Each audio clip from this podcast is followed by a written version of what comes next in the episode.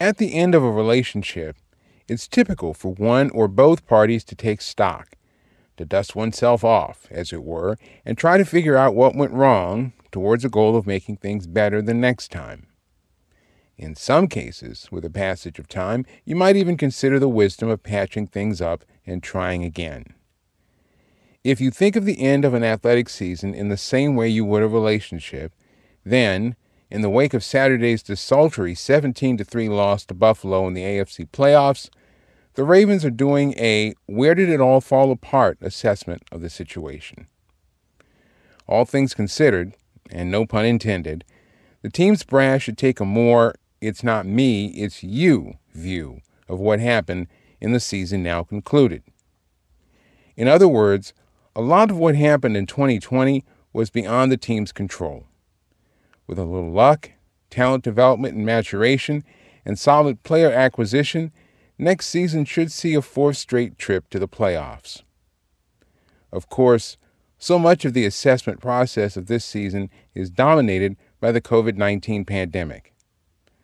The Ravens had no preseason to evaluate talent and were forced, like the rest of the NFL, to go into the campaign sight unseen. Once the season started, the team was unusually beset by coronavirus and injuries, which laid it low and forced games in November and December to be moved. The Ravens somehow survived that time and made a push to the playoffs.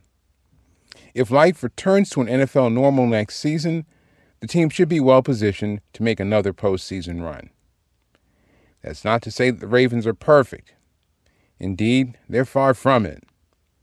The team still desperately needs a top flight wide receiver. Marquise Brown finished his second season on a roll, but he has to show this improvement for a full season to be counted on. The offense must continue to mature and not rely so much on quarterback Lamar Jackson's running.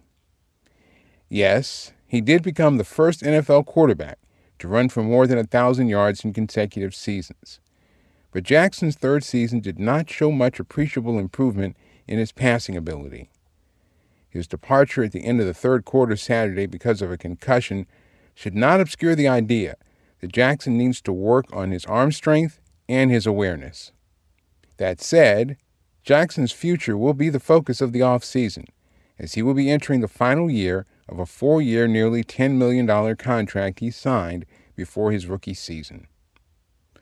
The Ravens can exercise an option for a fifth season, but it would be in their best interest to extend Jackson to a number that is both friendly to their salary cap but commensurate with his status as a former most valuable player and his future as the leader of the team.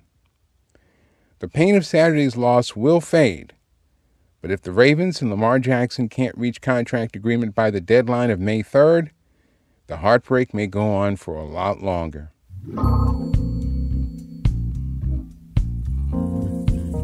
And that's how I see it for this week.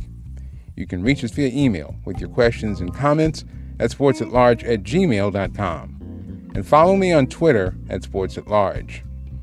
Until next week, for all of us here, I'm Milton Kent. Thanks for listening and enjoy the games.